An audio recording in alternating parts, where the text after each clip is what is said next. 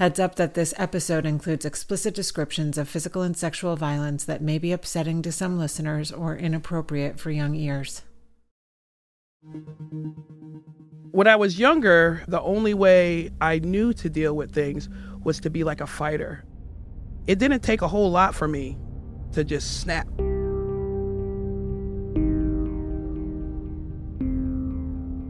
But once I initially had my first fight and seeing that I could win a fight, then I was like, that's my go to. And I mean, it didn't take anything. The wind could blow hard. You could step on my Nikes and, and you could go to the emergency room that day.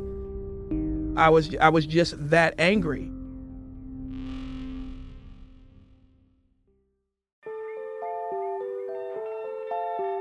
I'm Eva Tenuto, the co founder and executive director of TMI Project, a nonprofit storytelling organization based in Kingston, New York.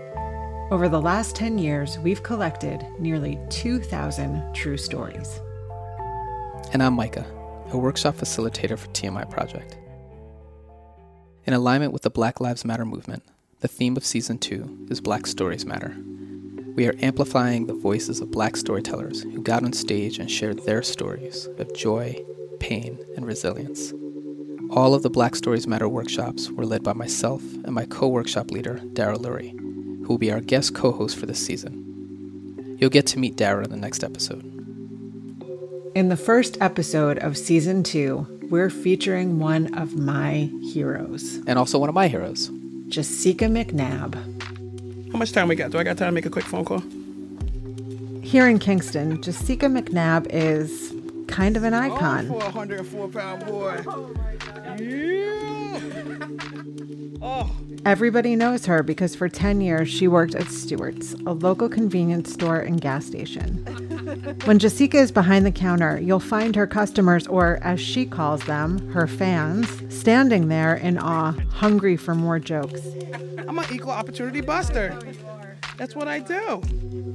Stop in and buy a quart of milk and a lotto ticket. Stay for the free comedy.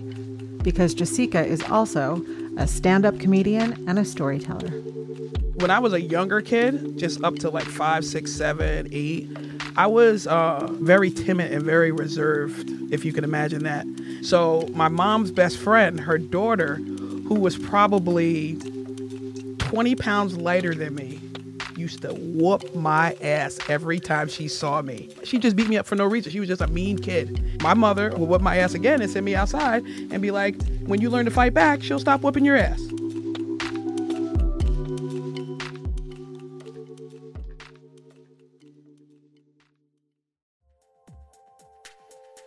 Jessica grew up in a large, loving, and sometimes rowdy family.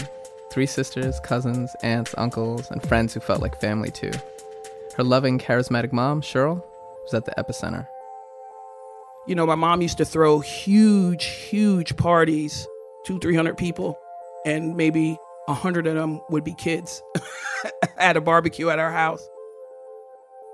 She taught Jessica to stay loyal to her family, to love herself, and above all, not to take shit from anybody. I think I was like six, and uh, my uncle and my aunt were getting married at our house in High Falls in the front yard. That was a, a great day that I seen them like hanging out and, and laughing. And I think that's the first time I ever remember seeing my dad and my mom like uh, kiss each other. My dad was a handsome devil now. He sometimes he had like a, a, a crop little afro, but he had the like the pork chop Elvis like sideburns. Looked like he was 6'4, he was 5'11. He had a third grade education. He worked his life and had things that no black man should have had in the early 70s. He bought a house in a white neighborhood. He had a wife. He had kids. They had cars. They had everything that all the white people around us had. They were only physically together, uh, living in the same house until I was nine.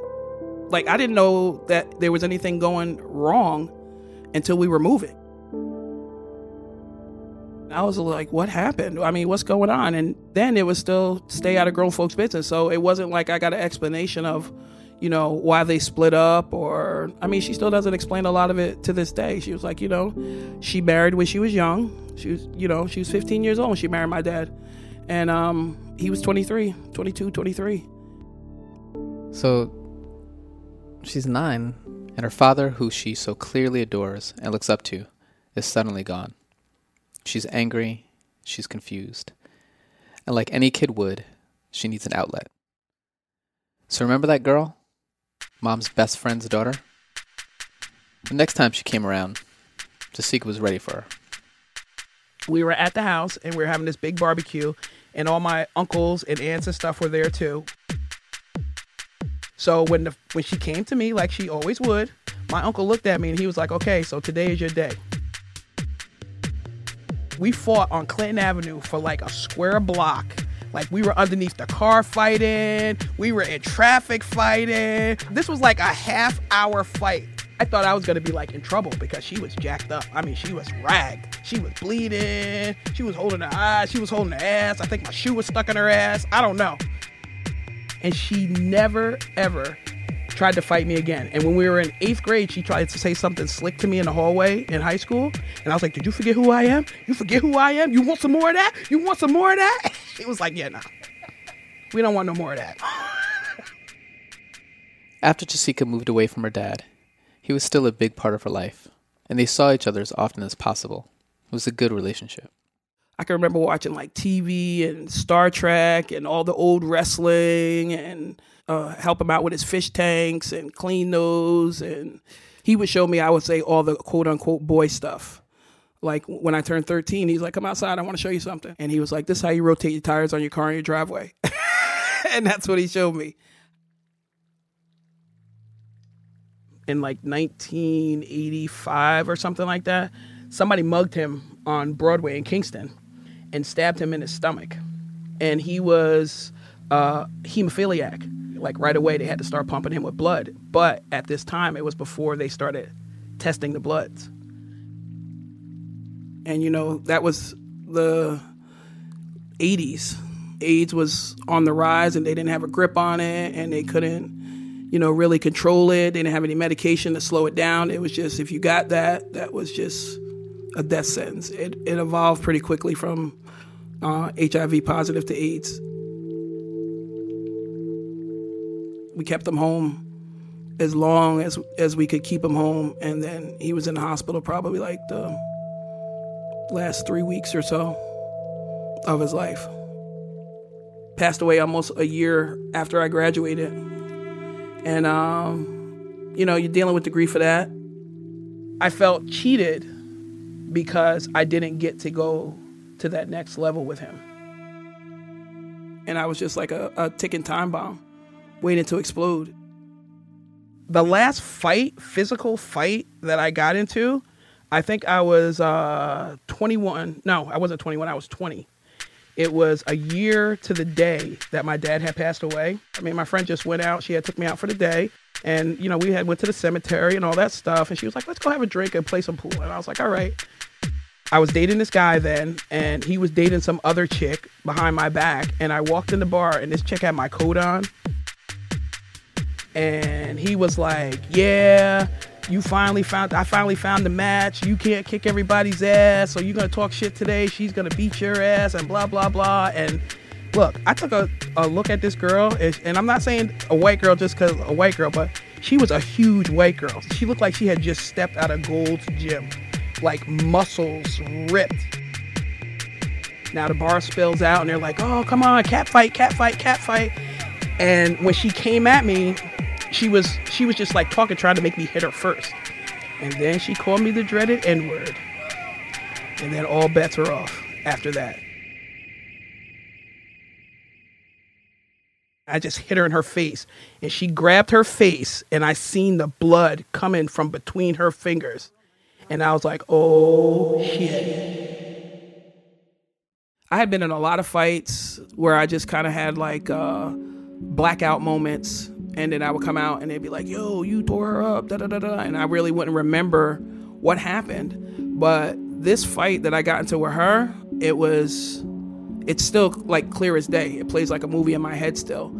And it was very calculated. And, and what I was doing, I meant to do like I really meant to like punish her and I could feel like the more I hit her the the more of a release I started feeling the last blow that I struck to her, I kicked her in her face with some steel toed boots on. A little bit longer, and I, I probably could have killed her. And I saw my friend, one of my very best friends, look at me in a way like she didn't even know who I was. At that moment, I really decided that that was not the type of person that I wanted to be. It let me let go of the violent part and have to figure out a different way to channel my anger. And that that was it. And that was it, right? That was it. No more fighting. Don't I mean don't get me wrong, I had to slap up a couple people every now and again, but you know. They just little slaps, you know. Just a little bitch slap, little pimp hand on them. But I don't beat nobody's ass no more. A couple of decades later, I met Jessica at Stewart's, the convenience store where she worked. A lot had happened in those intervening years. First, she came out to her family and her community. I was a, a black woman coming from a religious family, and they just weren't having that. You couldn't talk about it. I knew people in my family that were, but it was just an unspoken word, and no one ever said anything. And I knew from a, a young age that I had interest in, in women because I was just looking at that Jet Magazine centerfold just a little too long. you know, why is that interesting to me? And after turning away from organized religion as a kid, she had a spiritual awakening on her own terms when she was baptized in the ocean near Myrtle Beach, South Carolina. And when he dipped me down into the water, I felt like everything went like slow motion. Like I didn't feel like I was running out of air, but I felt like he had me under the water for a, like a long time. I could imagine my mom being pregnant with me with all the fluid around me. That's kind of what it made me feel like. So when he pulled me out of the water, I was just like, you know, with that breath. He looks me right in my eyes and he was like, Yeah, I think I better dunk you again. And he puts me back down into the water again. And I came up and it was just, it was like an over Powering emotion. Like I was beside myself crying. Like I was crawling out of the water on my hands and knees. Like I'm like I'm talking about it right now, and I get I get choked up now talking about it because that's what it was. It was just it freed me from so many things that I carried around for so so long. So there she was at Stewart's, born again in many ways, in accepting herself and her sexuality, in her faith in God and her commitment to love and nonviolence, but still hilarious, unfiltered, and holding court for her legions of fans. This was also right around the time that I started TMI Project with Julie Novak. We kept bugging Jessica to come take a writing workshop because she was obviously born to have a mic in her hand. She agreed, but honestly, I had no idea what she was about to unearth. That first workshop that I took was a fight against myself to write what wanted to come out, but I didn't want it to come out. Like I didn't want I don't know, it's hard to explain. It's like I, I wanted to do it, but then I just had an issue with being that vulnerable. Just a lot of things that had been building up uh, over the years, things that I couldn't talk about or, you know, tell anyone about there was a, a quote unquote cousin. It just started like really simple, like sit on my lap and eight, nine, maybe even seven. It got to the point where he would be like, he's gonna take me to the store, and then he would take me over to the other cousin's house, like in the basement. And, you know, he was stupid. He tried to convince me that he loved me and that this is how he showed it. And He's just an asshole. He's just a pervert. I felt like there was a possibility that I did something wrong, or, you know, you never know. You're a kid.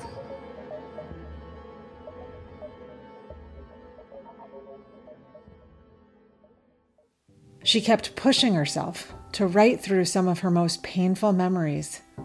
And once those floodgates opened, there was no stopping her. It was like a, a, a crackhead taking a first hit of crack. I was addicted. And in writing about rage, she made a connection to the way that she'd learned to channel it productively through a twist in her career path after that last fight when she was 20 years old. She became a butcher. I had no idea that it would have that type of effect on me, like being able to like cut stuff and it bleed, and there was nobody there with handcuffs to take me to jail. So uh, I would like overcut the case all the time. They'd be like, "You're cutting too much meat. You're cutting too much meat." I was like, "Well, I got a lot of problems today. I got, I got some stuff to get off my chest today." She performed her first monologue with us in 2015. When I get a job at Kroger's, a supermarket, I'm filled with anger. Sometimes what I do with my anger scares me. I get into fights. I once nearly killed someone. Luckily, this job takes the edge off a little. I like working with food, and I love when I have the opportunity to learn something new. Every day I come to work, I can't wait to cut meat. My mind wanders to how angry I've been since I was nine years old when we packed up and moved away from my dad. I cut, and I feel as if I'm cutting away my anger. I slam the meat on the counter, trim the fat, pick it up, turn it over. Cutting meat is like body slamming the person I'm thinking of. I think about all the different men that violated me. Precise cutting. Take that, bastard. Then a deep cut. How's that feel?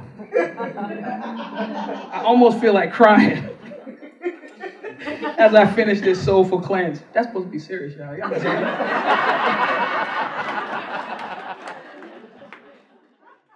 Two years later, Jessica and 11 other storytellers, including myself, took the stage to share our experiences as black people in America. It's important to set the context. Kingston is not a town that RSVPs for much of anything, and many of our events are free to the public, so we didn't know how many people would come for Black Stories Matter. But on the night of the performance, we were sold out, a standing room crowd of more than 600 people. The crowd was kind of electrified when Jessica swaggered onto the stage that night. She had these long locks that she's been growing for years. When she works, she keeps them up in a visor. But on the night of the performance, she had them down. Here's Jessica reading her full monologue at Point of Praise Family Center. Some of you may know me. A couple y'all. I do stand up routines 40 hours a week from behind the counter at the store where I work.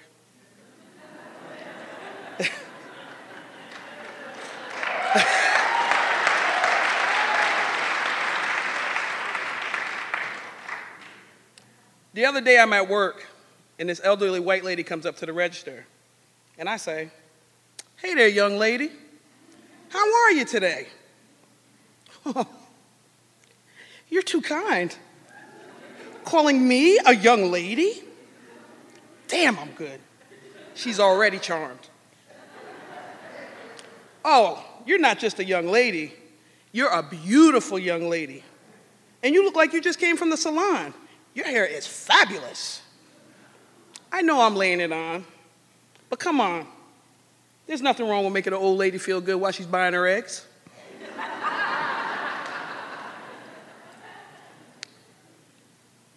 She says to me, I really like your hat. By this time, one of my regulars, or as I like to call them, my fans, joined us at the register. You mean my visor, I ask? You like this old thing? I hate wearing it. Honestly, it drives me crazy. It takes me a good 20 minutes to get my locks in that thing every day. She says, No, the hat on your head.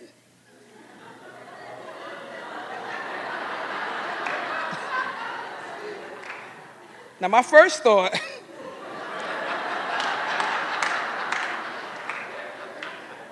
I know this old raggedy chick ain't talking about my hair.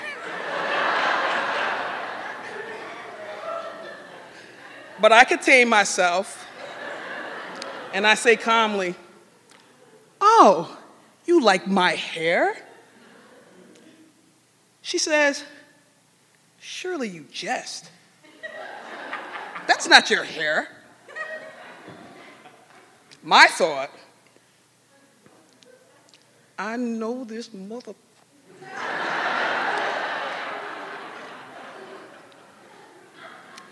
is not telling me my own hair is not my hair.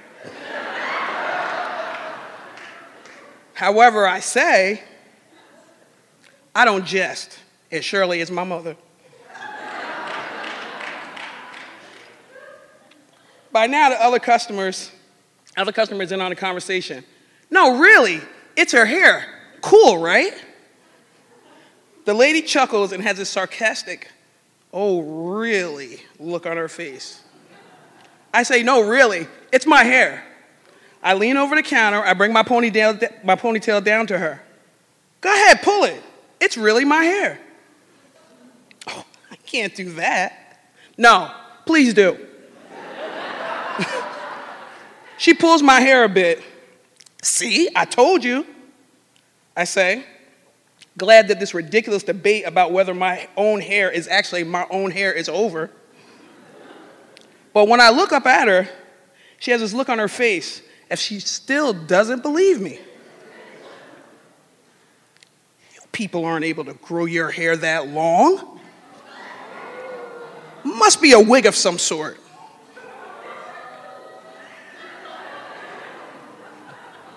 Now, and Lord forgive me, she has poked my inner black bitch.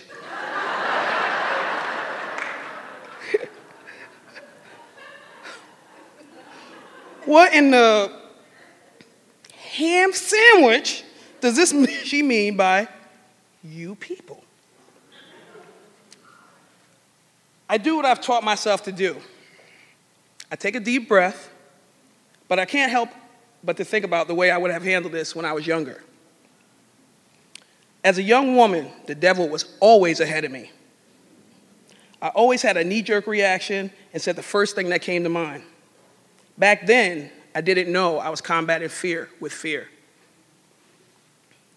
Growing up, from kindergarten to fourth grade, I am one of the only, if not the only, black person in the school. And there are lots of kids that never let me forget that on a daily basis. My first day of school, I'm sent home for fighting a boy after he pulls my hair and calls me Blackie. That's just the beginning. There isn't very much protection from the teachers or staff. I'm told to just ignore them. However, that doesn't seem to help. So I start asking my uncle to teach me to fight. With very little training, I'm ready. I figure if they won't stop, I will make them stop. I will never forget this day as long as I live. I'm in fourth grade. Five boys in my class surround me on the playground. They're pushing me around and calling me names. Hey, coon. Hey, blackie. Hey, nigger. Why don't you go back to Africa? I'm so terrified. Please stop hurting me. I beg them to leave me alone. I try to run and call for help, but no one hears me. I feel trapped.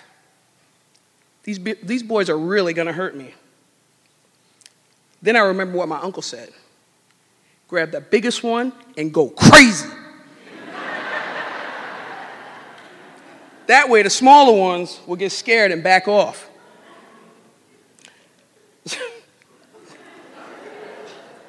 Serious shit.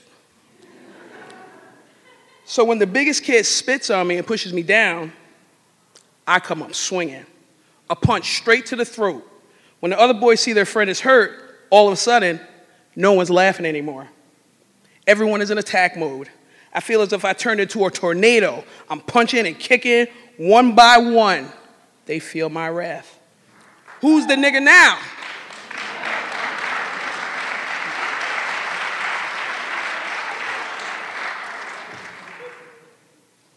Who's the nigga now? Who you gonna beat down? I hate all of you crackers. Now I'm crying and screaming and fighting.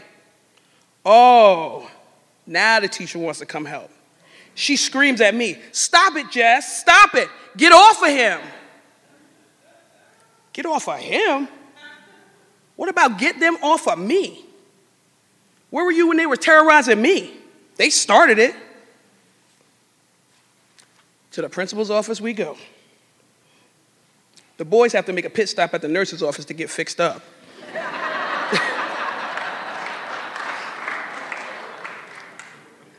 Now they call the parents into the school. I can hear my mother in the office with the principal. Now, just so you understand, my mother is about 24 years old, married with me, a five year old, and three year old unexpected twins. She don't play. I can hear her talking. Let me get this right.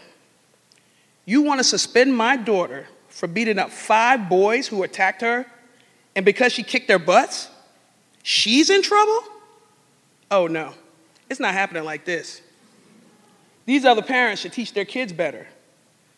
If they don't want to be hit, they shouldn't hit anyone. Another parent chimes in I have to take my son to the emergency room. He's in severe pain, and his friends are all bruised and battered. Well, my mom replies, you should have taught your son to keep his hands to himself. My daughter was protecting herself, which is something the school should have done. How did it get this far without anyone noticing? These kids got what they deserved. I bet they won't try this crap again. And if they do, I will let my daughter know to protect herself. Again, since apparently no one here will. As I get older, I find another way to combat racism. I find that if I keep control of my inner black bitch, I could finally get ahead of the devil. When I come in contact with someone with a slick comment or racial undertones, I try to fight it with an open heart and a sense of humor while I still stand my ground. Back to this old lady.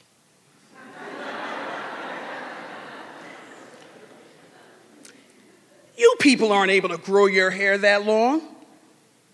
Must be a wig of some sort. I look at this old lady. I'm gonna get ahead of the devil. But as long as it took me to grow these locks, I'm gonna have to show this woman. So I pull off my visor and I take out my hair ties and I start whipping my hair around like a headbanging rock star.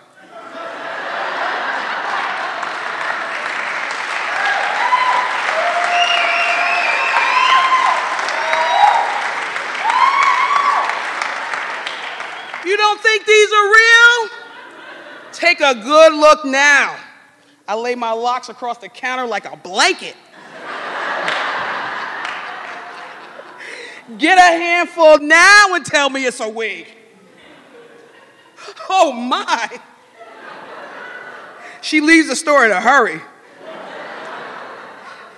She may have been a little overwhelmed, but I didn't leave her bruised and battered. Now, I understand this method is not for everyone. In this day and age of racial profiling and senseless killing of people of color, I can understand people's frustration. But I believe strongly that we as a people need to dig deep and embrace humanity. We have to work to see each individual person and not just be consumed by the color of someone's skin. I'm done fighting fear with fear and combating hate with hate. At the same time, I could understand people wanting to fight back, like that nine year old girl who felt like she was fighting for her life.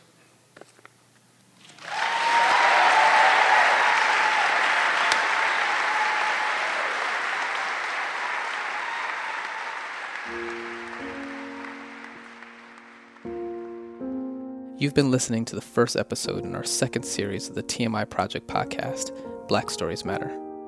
And the truth is that we started producing this episode in another time, before COVID 19, before the collective, unprecedented national outcry over the senseless murders of Breonna Taylor, Ahmaud Arbery, and George Floyd.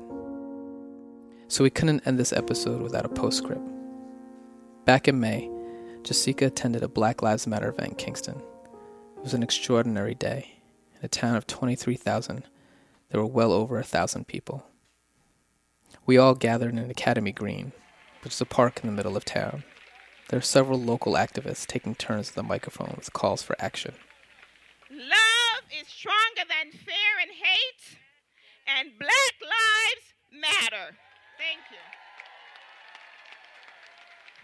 Ironically, the speakers are positioned in front of towering statues of Peter Stuyvesant, Henry Hudson, and Governor George Clinton, three stark reminders of hundreds of years of white male supremacy and intolerance. Even though Jessica wasn't scheduled to speak that day, she starts moving through the crowd, heading toward the stage. Just that morning, her young nephew confessed to her that he didn't want to go to the rally at all. With everything in the news and all the violence against black people, he's been afraid he's going to be killed. Jessica said later, It was too much. He's a sweet 10 year old who really just likes being a kid. And after listening to all those speeches, something moved in my soul, and I couldn't hold it in anymore. She climbs on stage and asks for the microphone. My heart is breaking because we had to have a discussion with my 10 year old nephew to let him know that he can be safe, that people are here to protect him. That is a ridiculous conversation to have with a 10 year old kid.